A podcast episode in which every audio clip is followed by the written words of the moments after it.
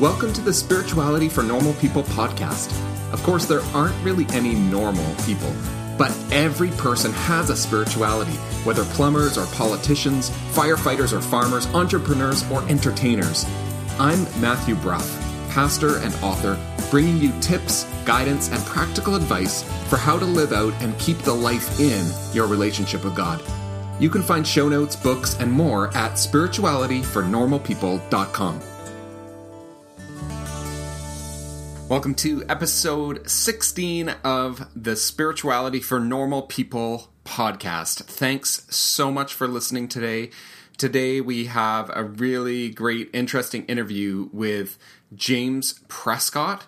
And James is a writer and podcaster. He has a, a, really cool podcast called Poema. We talk about it a little bit in this podcast. And I was actually on James's podcast last week. So I will provide a link uh, in the show notes to that. So if you're looking for my podcast on James's podcast, you can go and listen to that. And um, and on his, I talked a bunch about my fiction writing, which I don't talk too much about on on this podcast as you're listening. But I'd love if you're interested in in hearing more about uh, the fiction that I write uh, you can head on over to that interview that I did with James and uh, hear all about it. We talk about other stuff too, um, kind of about some intersections between faith and spirituality, because that's one of the things he focuses on on his podcast. Um, but yeah, if you're if you want to go and hear more of my voice, I guess you can head over there. Uh, yeah. So also this week, um, I set up uh, something kind of new. You may not realize that uh, you're listening to this podcast, and actually, to run a podcast, it does actually cost a little bit. And I've just been putting these things out there. Um, and just paying for the the hosting costs, and I just kind of borrowed equipment from my brother-in-law so he had a, a, spare usb microphone lying around and it's it's a pretty good microphone um, and so just uh, anyway, I decided I was going to start a Patreon page. If you're not familiar with Patreon, it's a way for creators to be able to say if you want to support uh, the work that I that I'm putting out there on a regular basis, you're able to support that uh, through contributions by providing support. So Patreon from the word patron or patronage. Um, so I put up a Patreon page where if you would like to support the podcast and help pay for the costs associated with running the podcast, uh, I would appreciate that more than you can imagine. Um, and I'm super thankful because I put it up and I emailed some folks last week about it, and I already have two patrons. So I'm so happy about those uh, couple of patrons that signed up in the first couple of days. Um, basically, you sponsor on a per episode basis. So for as little as one dollar per episode, you can be a sponsor. And if you sponsor at the one dollar per episode level, I think I just you know I'll just say thank you to you. Um, but everything after that, you can sponsor at a two dollar level or three dollar or going up. And there's different things that you get if you decide to support the podcast at any of those levels. So if you uh, i can't remember them off the top of my head but if you go to the page you can see uh, mostly it is getting free books uh, that i've written. So um, yeah support the show and get uh, and get free books. You can go and take a look at what those are uh, on the page. So if you're looking for that uh, you just go to patreon.com slash Matthew Brough. So that's P A T R E O N slash my name, Matthew Brough, M A T T H E W B R O U G H. You can always as well go to spiritualityfornormalpeople.com and for this episode just go to slash James and you can find out some details. I'll put a link on that one to the Patreon page. Uh, it's not there as a regular feature yet, but I'll make sure that that gets up there really soon as well.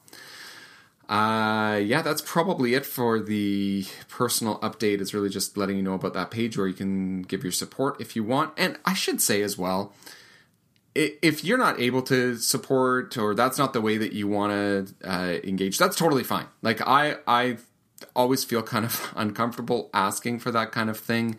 Um, And uh, again, if you just want to listen to the podcast, podcasts are free. They're so awesome. Just listen and take what value you can out of each episode. So uh, if you're able to help me out, I really appreciate it and love it. If you're not in a position to do that, or you're just saying, "Well, no, I'm not. I'm not going to support in that way." Maybe you bought a couple of my books or something like that. Uh, I totally understand. That's fine too. But wanted to provide this opportunity for you, um, and just a way for me to help start to offset some of the costs associated with running the show. So yeah, with that being said, uh, I'm just going to jump right into the interview now with James Prescott and hope you really enjoy it. All right. Thanks for listening. Take care. Today we've got James Prescott. Uh, and I, James, I'm just thrilled to have you on today on the podcast. Oh yeah, thanks, uh, thanks, Matthew. It's really great to be here. Thanks for inviting me. Yeah, and and James and I just before kind of coming on, we're just talking about our love for football, and when we say that for all of our North American listeners, we're meaning soccer.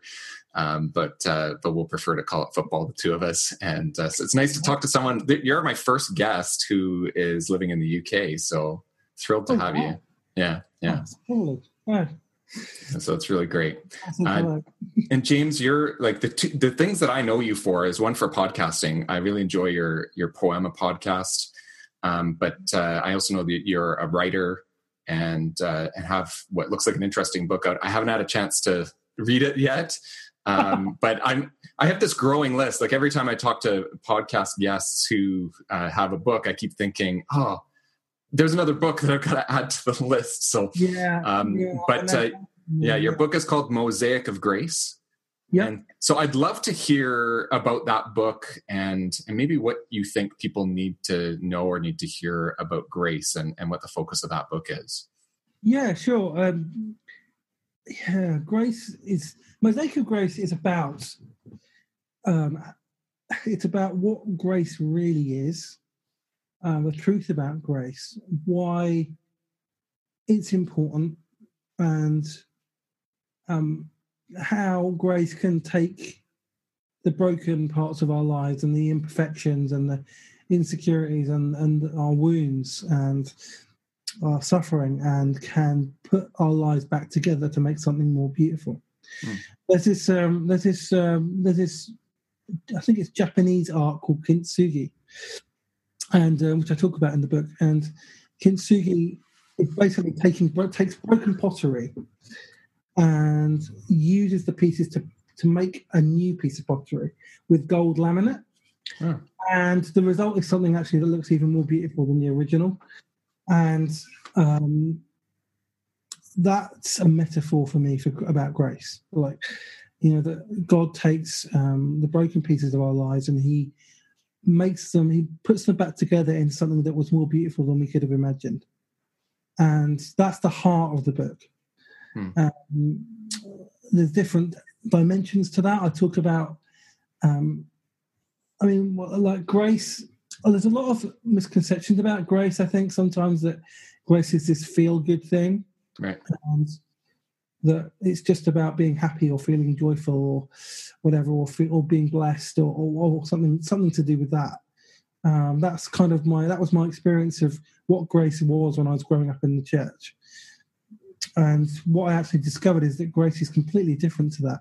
Mm. And one of the reasons I wrote the book was because I just because I think grace is the beginning of everything. It's it's um, it's this kind of fundamental truth that you are enough as you are, um, with all your imperfections and with all your insecurities, and you know that it's not about like that. Faith in Jesus is not about um, oh, I'll do, if I do the right things, then I'm going to be okay that your value to God doesn't depend on what you do, that you already have value, that you already are enough. Um, and you know, there's a lot of examples in in Scripture of that, and with Jesus in particular. Um, when Jesus gets baptized, and this actually isn't in the book, well, I wish I put it in the book. but this, when Jesus gets baptized, um, um, he uh, God says, "This is my beloved son." Yeah, and I'm pleased with him. And we kind of dismiss this a little bit, and we'll make it out to some kind of anointing or whatever. Yeah. But actually, this, this is about grace. This is about grace for me. It's because Jesus hasn't done anything at this point. Yeah. Jesus doesn't have any disciples. He's not preached anywhere. He's not started his mission. Um, nobody knows who he is, really. Um, he's been like a, a, carpenter for 30 years, you know, and uh, in, a, in, in, a kind of disjointed family, probably. Um, a bunch of outsiders because he was an illegitimate child and right all kinds of controversy about who he is and yeah, you know so just all of that? He's been an outsider his whole life. Yeah. He's not done anything. Well and and, and god says uh you know yeah. this is uh this is my beloved son with whom i am well pleased. Yeah exactly I, I love that second part because it's it's god saying i'm i'm pleased with you uh, for for you not not for what you've mm-hmm. done or what what activities you've you've been involved with. It's not sort of at the end of I mean Jesus God's going to be pleased with Jesus ministry. Eh, absolutely, mm-hmm. you know, but it's not like God waits till the end to see, well, what are you going to do? Is it going to all work out? And now I'm pleased with you. I, that's a really good message. God, God doesn't say this to him when he's risen from the dead. Exactly. Yeah. He says it to him before he's even started. And yeah. Yeah. That is a profound message about grace. It's and I do talk about this this topic in the book. It's just I don't didn't use this. I should have used this story. It's a, it's a good. I understand why I didn't use it um, because it's just a perfect metaphor for grace. It's um, yeah, it's it's that you know you're enough already. You're my beloved child already, and and I am pleased with you now. Not when you believe the right stuff, not when you do the right thing, not when you achieve, not when you have the right relationships, the right job or whatever um, but but already mm-hmm. like wow. Know, yeah, like, and... It's that metaphor. Like, another metaphor that I that I love to use is, is like when a, when when when a parent has their first, especially their first child, but any child, you know, um, do they kind of say, "Oh, I love that child when it's done this and that and the other," and like when it's got good grades and when he's when he or she has got a great job and got a great relationship? No, of course not. Right. Like when I met my nephew for the first time last year, I didn't like think, oh, I'll, oh, yeah, I'll wait till decide whether I love him until he grows up and decides to do it. You know, like when I went in there, I was like, oh my gosh, I'm just overwhelmed by this love. Like it's just there. I didn't even like it just just appeared out of nowhere. It's like mm. I I love this baby just because he exists. Yeah, yeah. and he's not even my son; he's like my nephew. You know, so imagine what a parent, I can't imagine what a parent feels. You know, it's just that yeah. overwhelming, just you're enough because you, because you exist. And that's grace. And that's how God sees us. That, I mean, that metaphor is all over scripture of God being our, being our parent, you know, and uh, us being his children. And so what, and, and Jesus even says it like, you know, if you know, how, if you who are evil know how to give good gifts to your children, then what will, you know, then surely God knows even more, you know. So whatever we feel for our children, what do you think God feels for us? Yeah, God, yeah. you know. So it, so this, so that, and that's grace. It's like God, God says, you're enough. You don't have to be perfect. You're enough already. You know, I'd like you to live this way. I'd like. I think this is why is what's best for you. You know, these are plans that I'd like uh, that I have for you. This is how I've made you to be. But if you don't want to do that, I still love you. Yeah. You know, um, really um, and there's like this um, this this story in um, in uh, one of the Gospels when Jesus is about to be betrayed. This is a story that's been written for me in my own journey recently. Jesus is about to be betrayed, and um, he sees Judas and he says, "Here is my betrayer." So he's announced him as his betrayer, mm-hmm. and he says to and but then then after that he says to he says to Judas, friend, do what you came here to do. Mm-hmm. So having named him as his betrayer, he then calls him friend. Yeah. You know, um, and I've had periods where I've got really, really angry with God and wanted to shout at God and wanted to swear at God and wanted to say horrible things to God, and I have done at times, you know. Mm. But what I re- when I read that, when I understood that interpretation of that scripture, I suddenly realized that actually, when I, every time I got ready to be angry with God, Jesus was standing there saying, "Friend, do what you came here to do. Hmm. say what you're going to say. Like I can take it, you know." Yeah.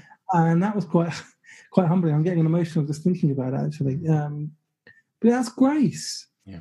You know, and it's scandalous. Yeah, it's unfair. You know, it's you know, um, even I get angry about like how unfair. You know, mm-hmm. but the thing that always strikes me about uh, you know Jesus and the way he relates to Judas as well is that uh, the example you give, but also at the same time, he the Last Supper, um, Judas is included in that.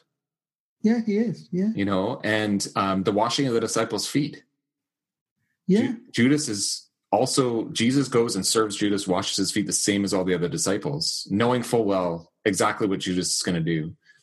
Um, mm and just reminds me, you know, we because I because I think you know there are times when we betray God or where we turn away or or we do things that God doesn't want us to do, you know, because God does have a certain intention for us. But that isn't that doesn't change how God relates to us, like how the way God comes to us, invites us, um, mm. you know, embraces us. That doesn't change that that reality. It, that that has always kind of blown me away. That um, you know, mm. we can we can do all kinds of terrible things, but and, and you know we shouldn't do them but uh but but it doesn't change the way that god uh that god wants to come toward us. I mean that's uh, that uh, to me has always been remarkable. Yeah it is really scandalous you know. Yeah. One of the reasons i wrote the book again is you know people need to hear this because people get so like oh i don't deserve God, I don't deserve all this blessing. I don't deserve, you know, i i'm gonna, I can't go to church anymore because because God hates me because of what I did. You know, how can He forgive what I did? You know, and shaming and stuff. And religion often does that, and bad bad religion and bad Christian faith sometimes does that as well. Mm-hmm. It shames you for what you did, and you know you better repent, otherwise you're going to hell. Right? Yeah. Yeah, because that's really helpful, isn't it? Um, unfortunately, no churches I've been at like that. Um, and a lot of a lot of times we end up in one extreme or the other because we will sometimes as well just say, well, it doesn't really matter. Like, yeah, but. But I think grace and and sort of well, there's one kind of grace that is sort of the technical term is prevenient grace, There's just grace that it just exists before the kind of thing you're talking about with with uh, with a baby. You know, there's just that love. It's just there. There's there's no there's no condition there's nothing um, there's another kind of grace when there's broken relationship and then and then there's forgiveness that that comes as a result of the grace that exists. And that one i think we either get really human beings really mess that up by by being really judgmental towards one another or shaming or we mess it up by saying well we're supposed to be forgiving so really what you did doesn't really matter. Um, but i feel like god's grace says what you did actually really matters and I forgive you and I want to be in relationship with you, even though there's this brokenness and this difficulty and this challenge to the relationship. Yeah. I love you so much that I want to be in it with you. And yeah, there's brokenness and and acknowledging that it is really tough. Yeah. Um, and, and I think we kind of those two extremes we we do, but we don't necessarily do a very good job of saying, yeah, like we are messed up Mm. and and we're still going to be in the, in this together and and we're going to operate out of a basis of love and forgiveness despite yeah. that we're broken. Yeah. so I, I, love that your book is focused on that right? Like it's this broken and then put back together. It's great. Yeah. Um thank thank you. Um yeah i mean I, I i've i've had some experience of that kind of grace the good um for example um, a couple of years ago, more than a couple of years ago now, um, I had problems with money and I was running out of money and I'd been irresponsible with my money. Um, not in kind of a major way, just kind of generally like I probably spent more than I had each month without really budgeting properly. Um, and it got to a really kind of desperate point. And, and this story is in the book. Um, and I went to my home group leader, who is trained in money management, and because uh, I didn't know what else to do, and um, I sat with them, and they didn't judge me. They didn't say anything mm. in condemnation or anything like that. It was simply just they just sat with me and helped me plan out a budget. Mm. That was it. No judgment, no condemnation, no no snide remarks or comments. Nothing. They just loved me and supported me and said, "Look, we're here for you. Like whatever you need, we you know we'll help you out." You know, um, and they were really really supportive and helpful and got me through that. And they didn't shame me, and they didn't treat me any differently, and um, it was amazing. You know, and and there was another time. I mean, at the same period, actually, I when I went and told my dad what had happened. Um, I just remember him getting money out of his wallet and just giving it to me, you know. And I hadn't asked him for any. I didn't expect anything from him. Um, I was ashamed, really. Um, um, but um, and he said, and I said, "Look, I'll pay you back." He said, "No, you don't. You don't pay me back ever.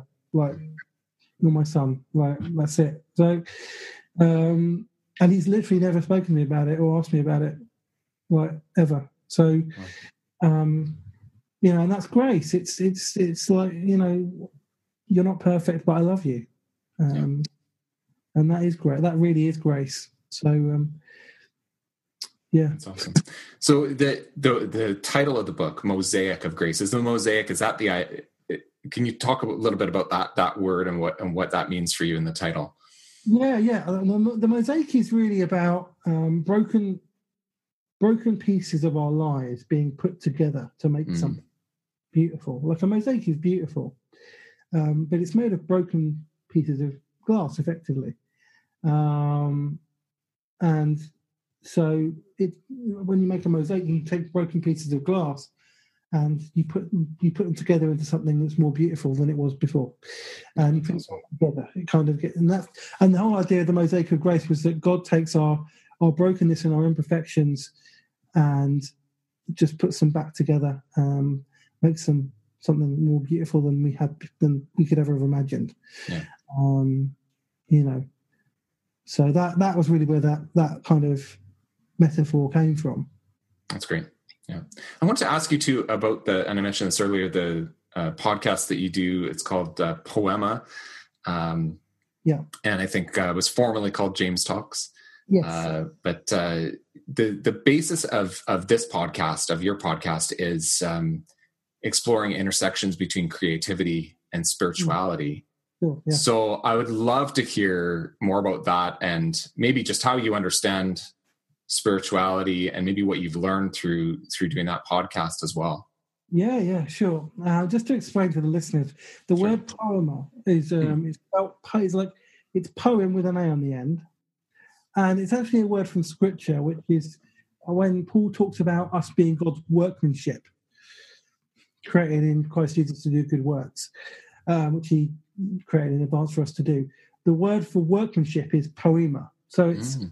and it's a word. So it's a word that speaks about um, our spirituality, our relationship with God. It's a word that speaks about um, our creativity, um, like works that God created for us to do, and as a creative person, creative works.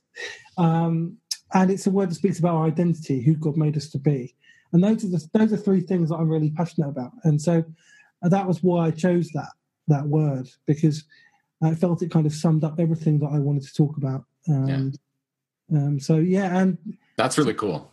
Yeah, I love that. Um, yeah, so so in terms of my own spirituality, I think I've been on this really interesting spiritual journey.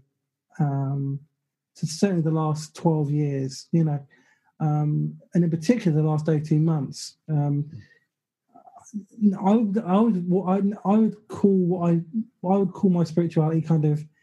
I've come to a place where I've got a kind of transcendent spirituality, mm-hmm. and that's and that sounds a really bizarre, weird thing, but um, it's kind of like I've gone beyond the old boundaries of conservative and and progressive, liberal, whatever, um, and I've studied a lot of um, spiral dynamics, which is a theory of human consciousness and it's really I talked about I actually interviewed somebody on my podcast about it. Um, and there's different levels of human consciousness, and um, it's very difficult to condense into that 30 seconds. Um, but basically, there's, there's there's there's five levels in the there's six levels in the first tier, and then there's two levels in the second tier of consciousness. And when you get to the and very few people get to the second tier of consciousness, but the idea of the second tier consciousness is that you take everything of the six strands that have gone before and recognize that there's good and bad in all of them, and you try and take the best in all of them and try and apply that to your understanding of consciousness and life. Hmm. So I've tried to do that with my spiritual journey. Um, I tried to say, okay, there's bad things about this, there's bad things about that, there's bad things about, I don't want to say sides, but these different groups hmm. with different perspectives on faith. Each of them have good and bad sides. Mm-hmm. Um, and what I want to do is take the best of all of them and try and bring them together and add something new. And I always, one of the things that I really kind of commit to is I always want to be growing. I always want to be learning. Or I always want to be going somewhere new. I don't ever want to stay still because I think when you stay still, then you end up becoming conservative. You end up getting stuck in the past, you know. And what what is really liberal and progressive now? If the people who are there now are holding on to their beliefs with closed hands and stay where they are, then in 20 years' time they will be seen as conservative they will be conservative because if things will have moved on, you know. And what, what is seen as conservative now was once very liberal, progressive, almost heretical, mm. you know, because that's just how human consciousness and spiritual consciousness moves. So I want to. One of the things that I really care about is holding my beliefs with open hands and hearing everybody's stories. Um, and not just making blanking sweep, sweep, swooping statements about people. Uh, but actually hearing their stories. And that's really, really important that we do that. And that's about what loving our enemies is about. Um, and so that's kind of my well, where I am kind of spiritually. I'm kind of so I'm kind of seeing I'm able to interact with people who are in a different place than me and take what what I not take what I need from it because that's the wrong perspective, but I'm able to to to get blessed by it without having to fully embrace it and like subscribe to it. If you see what I mean. Yeah. Um, and I think, yeah, and I think I mean, and also learning more about science and um, and the science of the universe and all that kind of thing. Um, that has all that has widened and deepened my spirituality as well. Mm-hmm. Um, and I think, yeah, my, my kind of, I've come to a place where I kind of think like everything belongs and everything is spiritual. Well, if you look for something, you'll find it. If you look, like when I, like if you go out, I don't know, if you go to a concert, I went to a U2 concert once, right? And that was a really, really spiritual experience. Like right. when he started singing "Where the Streets Had No Name," and they did, well, they no, when they did the introduction, like people were literally and I'm not kidding. People were, were, were closing their eyes and putting their hands up in the yeah. air. Yeah. They weren't they're not worshiping the band, but they were literally looking up to heaven. Like, and this is, and I'm betting that half of them weren't Christians as well. But you could feel the presence of something that was beyond us there. I could, I mean, I would call it the Holy Spirit. You could feel something there. It was, and even I was doing it. I was just like fully immersed in that. It was like this divine moment, mm-hmm. you know. And that wasn't a church, although it wasn't a church building. Right. I'd say it was church. Actually, you probably were doing church, but um, but where where two or three are gathered. Exactly, yeah. Uh, or you know, fifty thousand, however many. Well, uh, God was present there. It was it was absolutely a spiritual experience, and other people, and we all kind of have different jumping off points where we interact spiritually. Like something that I might really have a deep spiritual connection with um, might not trigger that for somebody else because we're all different. Mm-hmm. Um, I think the important thing is to have our eyes open and to and to look for the divine in in everything. And if we look for it, then we'll find it. Like it's really interesting this whole seeking you will find because like I think th- there's actually more to it than Jesus is talking about. It's not just about looking for God where you find Him. It's like in life, whenever you look for something, you will find it. So if you're meeting somebody and you're looking to find reasons to not like them, yeah. you, you will notice things about them that you don't like more than you would have done otherwise. Yeah. If, if, you want to like somebody, then you'll look for reasons to like them. So your yeah. something will happen in your subconscious. You know, that's just a hu- that's a human thing. Yeah, and it almost it almost just makes you uh, it, it, sort of makes you more aware to notice as opposed to sort of something be a, being a self fulfilling prophecy kind of thing. But it's yeah. I think it just makes you more aware. Your mindset actually does have a lot to do with your awareness of what you're noticing in the world. Yeah. Um, and the same thing. There was a study done a number of years ago about uh, people going into uh, into worship services. They were asked before they go into a worship service, "Do you expect to meet God today?" And those who said, "Yeah, I expect to meet God in, in worship today," when they were interviewed afterwards and asked, "Did you meet God today?" A huge percentage of them said, "Yeah, I did." I mean, there was a couple, a few that said, "No, it, you know, it didn't feel like I did." And then they interviewed people people who said, "No, I don't expect to meet God today."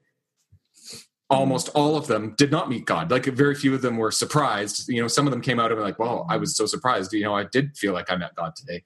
So it's sort of it, the expectation that you go in into worship often it, it impacts what you notice and what your experience is. So Yes. it's exactly what you're talking about. Yeah, and there's an element of uh, being fully present as well. Yeah. Um, like like last year, I went to a park with the intention of trying to be fully present in the moment, and Hmm. um, and I sat down on this bench and I looked up and I I literally noticed this this leaf on a tree and all the different colours that it had and all the textures and the shapes and everything. And I saw that because I was looking for it. Right. That's the only reason I saw that because I took because I stopped and I actually spent time looking at what was around me, and I was paying attention and being intentional about that.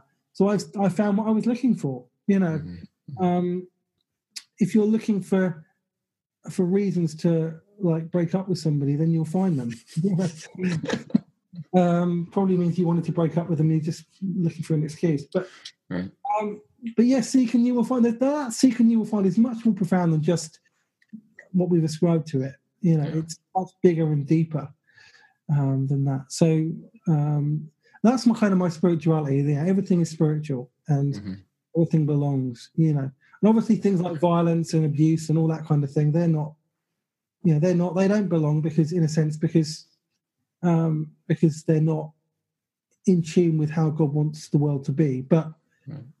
um, in another sense, they kind of do in that people have suffered these things and their experiences have to be acknowledged.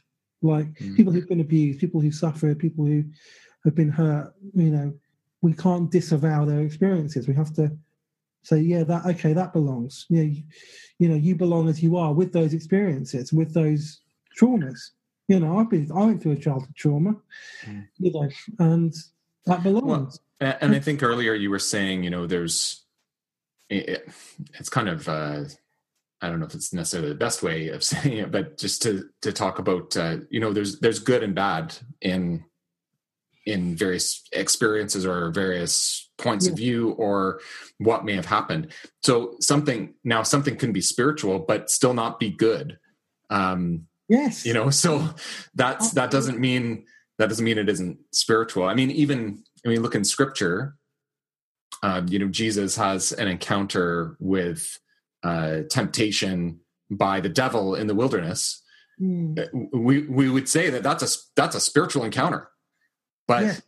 but he's encountering evil like he's not he's not encountering good there Yeah. um, there might be good things that we can draw from it um, and i think maybe our human experiences of pain or suffering or evil in the world um, the same kind of thing like they they are they can be deeply spiritual experiences but i think sometimes certain wings of not just christians but but people have equated spiritual in in quotes with uh with something good and always positive that, that's not necessarily true No, um um, I, I would totally agree. Yeah, I, yeah. th- There's whatever you believe about the demonic. There's Yeah. forces at work in the universe which are probably not working in our favor, but are working against us. yeah, yeah. You know, and you know, there, there's there's dark stuff that happens. You know, people get abused, people get attacked, people get murdered. You know, um, like the the Holocaust, that kind of thing. There's dark forces at work in the world. You know, um, and the, and there is something spiritual about that in a, in a negative way. Mhm. Um, and I guess maybe what what I- what I'd say as a as a, as a Christian, um, as somebody who has been through um, a big childhood trauma and then lost a parent as well, Mhm. and now kind of 10, 15 years out of that, is that there is is that resurrection is real. Resurrection is not just about what you read in the Bible about Jesus rising from the dead. Resurrection is something that actually happens to us. It's a and it, it sometimes it takes time. you know, um, like for me to really come out of what happened to me took years. You know, um, and I'll probably I'll have to live with what happened for the rest of my life in one sense. But um, resurrection is real. You know, Yeah. um, like, you can't say that to somebody who's in the midst of it. You can't. But but but I I, I believe in resurrection more now, probably because of what I went through and how I came out of it, Mhm. um, than I would have done otherwise. Well, and, that, and this is the heart of the Christian story, isn't it? Like the, um, you know, Jesus goes through suffering, and I think if somebody is in a period of suffering, often the the, the place I go to is that this is this is the road that Jesus walked. You know, Jesus is in it with you. Yeah, Um, and when you come on the other side of it, an experience like you've gone through, where you're able to say, "Look, I've experienced resurrection in my life." You're you. That's that's the next part of the story. And for some, that might be just a glimmer of hope because they're in despair or they're they're having difficulty. Others, like yourself, on the other end of it, are able to look back and say, "It truly is part of this. It, it truly is." yeah, Um, but that but that's the centerpiece of of Christianity um, is is Jesus suffered, died, and rose again. Um, and uh, you know when we when we lose that, uh, like I, I, we're we're really missing something if we lose that as the as what is central to Christianity is that right. God God is not ignoring suffering um, by any means. It's it's going through it and seeing it through to the other side, and there's something new that that, that takes place. I mean, we're kind of just circling back to your book somehow, aren't we? with this, so it's very good though. I would also say one thing I've learned as well. I've, I've been talking to a guy called Alexander Shaia, um, and he has written this thing called. Um, um, well, he's he has this work called what he calls Quadratos, and it's basically the gospel story of identity. Hmm. So the gospels read almost like literature in a sense, uh, as well as history. Um, and then, then there being these four paths, which are the four different gospels, Hmm. and and what I've learned through that is that is that this is just an ongoing cycle. You know Mhm. that that resurrection happens, but then you have to go into Monday and Tuesday, um, you know, and what happens after that, and then there's and, and, and the Easter Saturday, in a sense, is is the place where most of us live. That place where we don't know what's going to happen next, where Right. where things are uncertain, where there's lots of doubts and questions, Mhm. and where where we're hurting and in pain, but we don't know what to do with it, in a sense. Mhm. And that that place requires faith, and it requires perseverance, and it you know and trust, you know, and that place is where a lot of us live a lot of the time. Um, and we have we have in a sense we have the really dark moments like Good Friday, and we have the really high moments like resurrection, and those those things happen. But most of the time, we're living in the in between part of it, Right. you know. And um, it's a really interesting concept that he talks about in his book. And again, you know, I've interviewed him six or seven times, and we still haven't got really. We can still do another six or seven talking about it Right. and it's just blown the Bible apart in a, in a really good way Mhm. and understand it better. Yeah. Um, and find myself in Jesus' story yeah. um, a lot more. And so, um, yeah, that's that's another thing I would say is yeah that. Um, but I do believe resurrection is real, and it, and that that not just the, the the reality of Jesus rising from the dead, but for us that resurrection can happen. That's really good.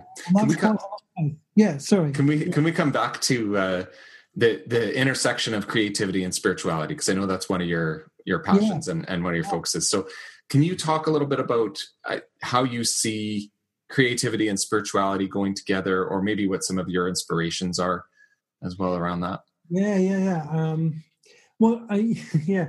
I mean, every like I said, everything is spiritual. So you know, this. So obviously, there's going to be some. I think there's something fundamentally spiritual about creating because, I mean, first off, if we follow the God of the Bible, if you know the Christian God or whatever, we believe in a, a God who creates things Mhm. and if we're made in his image then we are all by definition creative um, and i i fundamentally believe that every single person is creative like you don't there's this myth that like, you have to be an artist you know, like a, you have to be a writer or a musician or a painter or a or poet or whatever to be um, creative, and that's not true. Mm. Um, anytime you use your imagination, you're being creative. You know, mm-hmm. scientists are some of the most creative people. you know, without imagination and creativity, wouldn't have had all the scientific breakthroughs that we've had. Yeah, yeah. You know, um, I mean, Steve Jobs was not a, wasn't necessarily a scientist, but certainly he kind of fused like technology and creativity in like that perfect way. Uh, he was a great example of that. But people like Einstein and all, and you know, like um, I'm trying to, and you know, like the, or the name name any kind of top scientist. They, they, they, use their imagination, like they have to, to come up with new ideas and like breakthroughs. That that's that's a creative act, a fundamentally creative act. Mm-hmm. You know, um, building a marriage is a creative act. You know, building a fa- building a family and um, is a creative act. You know, it, it's all creative, um, and we have the power to create the lives and the world that we choose to create. That's mm. in our power to do that, um, and that's been a challenge for me because um, I realised recently, in the last couple of years, I've realised that I've been creating a life for myself that wasn't healthy. You know, I um, after what happened with my childhood, um, on some subconscious level, I had blamed myself, and it was nothing to do with me, and um, and I had punished myself, and I had built up habits and routines in order to sabotage everything good in my life and mm. punish myself for what I deemed that I'd done wrong, and because because somewhere inside of myself I didn't believe I deserved anything good at all. Yeah. And and that built up a, a, lot of routines and rhythms and habits, you know, which created a certain kind of life. So in a sense, I created the life that I thought I deserved. You know, that's what I was doing. And now I'm take I've been I'm taking steps to change that.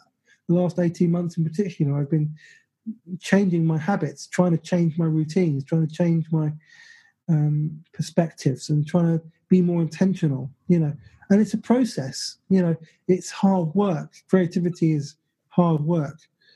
Um, but it's worth it, you know. Um, if you're not prepared to do the work, then you shouldn't bother trying to create anything because creativity doesn't just happen like that. You know, it takes work, and you've got to be willing to do the work and find the joy in the work. And that that can be anything. That can be your life. It can be a piece of art. It can be writing. It can be anything. Um, um, if you don't do the work, then you're not going to have. You're not going to be able to create. You're not going to be able to do it. Do anything. So, I'm trying now to create that healthier life for myself. Yeah, I, I can't remember the exact quote. It's, sort of anything worth doing is, uh, it's going to be hard work or something like that. Anything worth doing is hard work. Um, and I, I, where I've I've learned that recently through writing as well. Um, but it, it, kind of applies in all areas of life. Um, you know, you think of somebody, um, you know, who is is trying to get in shape and is trying to exercise. Like I personally hate exercise. you know, I don't I don't want to do it. Um, but uh, but the same thing about you know talking about habits or changing habits. Um, and and that is is is can be is really challenging and really hard um, and i'm interested in how do we stay more healthy spiritually as well um, yeah, I think so. Then, what does that look like for you? So, what are some of the new? Maybe I guess what I'm trying to ask is, I'll get around to it. Uh, is uh, what what are some of those? What are some of those new habits that you're maybe trying to adopt? That's uh, that's that's maybe yeah. leading to something a little more healthy. Well, I think I mean I've been I've been doing a lot more meditation. Mm-hmm. So I've been trying to every morning, getting up, doing about five or ten minutes uh, meditation, either a guided meditation or just breathing, focusing my breathing, slowing down my breathing um, for ten minutes, and um, then just picking up my Bible and reading a psalm, reading a chapter, you know, um, reflecting on that. Um, that is that, and I try to do that every day. I don't always do it. I, I, I don't, but I try to do it every day. And when I do do it, I feel a lot more centered. Yeah, this is uh, this is a common theme that keeps coming up on on my podcast, where I'm asking people about you know what are their spiritual practices. A common theme is uh, Psalms uh, tend to come up quite a bit, which is yeah. not a surprise. Um, and also, um, you know, I and I have been a bit surprised maybe by this is that um, often people are saying it's not necessarily consistent. You know, it's not necessarily every single day. And then learning, and I don't know where you're at with this, but I know I I'm coming to learn this as well. Learning that, that that's really okay. You know, there's yeah. that, and it comes back to the grace conversation. We grace with ourselves around that, but also just yeah. you know, to the book, grace. Yeah. Grace with ourselves is one. Is one. I spent a whole chapter talking about that because yeah. that is really, really, really important. Having grace with ourselves yeah anyway i kind of interrupted you but are there other other things so kind of meditation and uh reading psalms yeah i do a bit of reading as well other reading uh, yep. i've been reading rob bell's um new book what is the bible what is the bible yeah blowing my mind um and i read yeah i read other people i read like richard rohr and Alexander Shaia and um, you know other people. A lot of, I've got loads of books. um, I need to read more. That's one of the things that that's one of the things I've struggled with most actually is reading, hmm. um, reading books. Um, so that's another thing that I do, and I'm. It's difficult. It's been difficult when I've, I've been um, off full time nine to five work for the last six months. So it's been really difficult to get any kind of routine during the rest of the day. Right. Um, and it's weird how when you have a job and you have to be somewhere that you can actually get into a good, better routine. um, you know, um, so but that's that, they're, they're things that I that I do. I, I the diet I, is one thing that I think is something I, I struggle with. Uh, I I want to be healthy, and I, again I think the health thing is integrated. I mean they've said that. So I, I think it's I don't know who, which scientists say it, but there's there's there's there's there's science which says that you know obviously you take more care of yourself the healthier you are, the more energy you have, yeah. um, and the more able to do things you are, and the better and the better quality of life that you have. You know, mm. um, and that impacts everything. So, so it's a spiritual practice in a sense, like going to the gym. You know, is a spiritual practice. Eating healthy can be a spiritual practice. Um, you know, and I think looking at like looking at it like that actually helps helps me. You know, hmm. um, it's like I'm doing this because I want to be a more integrated whole person, um, not you know not just kind of for like short term gains or whatever. And I think because I think more things can be spiritual practices than we than we than we think. Yeah. We always think like oh meditation, prayer, Bible study, whatever, and those are spiritual practices and they're really good. But there's other things that we can do, like things that we do to uh, which connects us with with with with a, with, with a divine. Maybe it's going for a walk. Yeah. Maybe it's going for a run. Maybe it's it could be anything. Something we do which kind of centers us, focuses us, connects us with ourselves and with with with God. Um, that is that can be a spiritual practice. You know, mm-hmm. spending time with your kids can be a spiritual practice. Mm-hmm. Spending time with your wife or your partner can be a spiritual practice.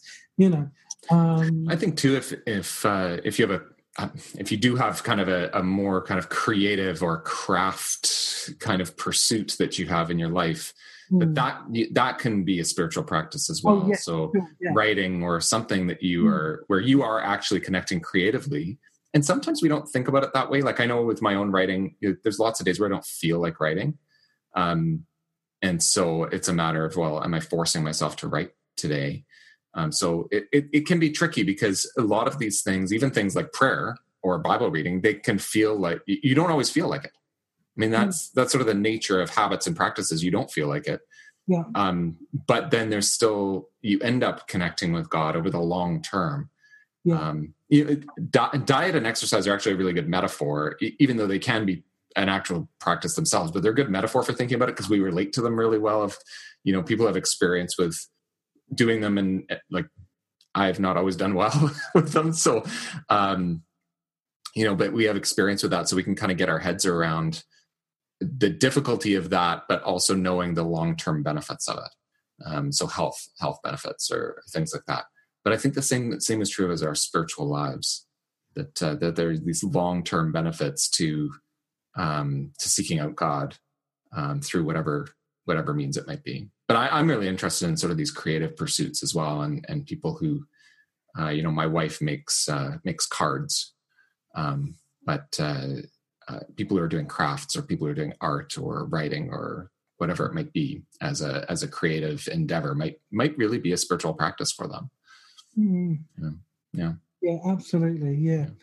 Um, and like you say, yeah, writing for me was has been a spiritual practice too. Yeah. Especially when I was going through difficult times, it was just like going and free writing and just writing out my heart and journaling and all that kind of thing. Mm. That is a really spiritual practice. So mm-hmm. um, that's really been a lifesaver for me. Yeah. Um, right now, I've, I've, I've, taken a break from writing. I've mm. taken a sabbatical kind of thing. Um, and again, this is another. I haven't talked about this um, in in my last bit, but I will talk about it in the future. But it's because Sabbath is something that's really, really important. Um, oh yeah, our principle of Sabbath, and you can talk about it from a religious point of view, or you can just talk about it from a holistic kind of better health point of view. I, well, from from the research I've done, um, the the Sabbath is kind of the beginning and end of the week. It's what that every everything else is built around. So it begins with that. So it's in a, in a sense, Sabbath is about grace. It's about I am enough without my work, without what I, without all those things that define me. You know, in a, in a sense, Sabbath is very much about grace.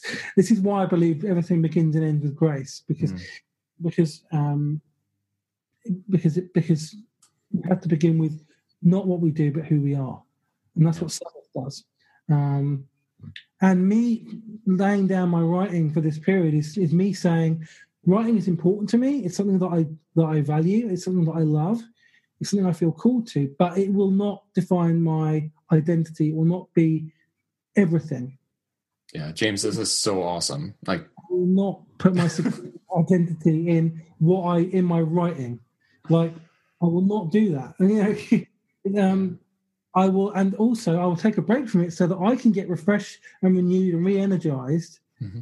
and inspired, so that I can go back and when I do write again, it's better than it would have been.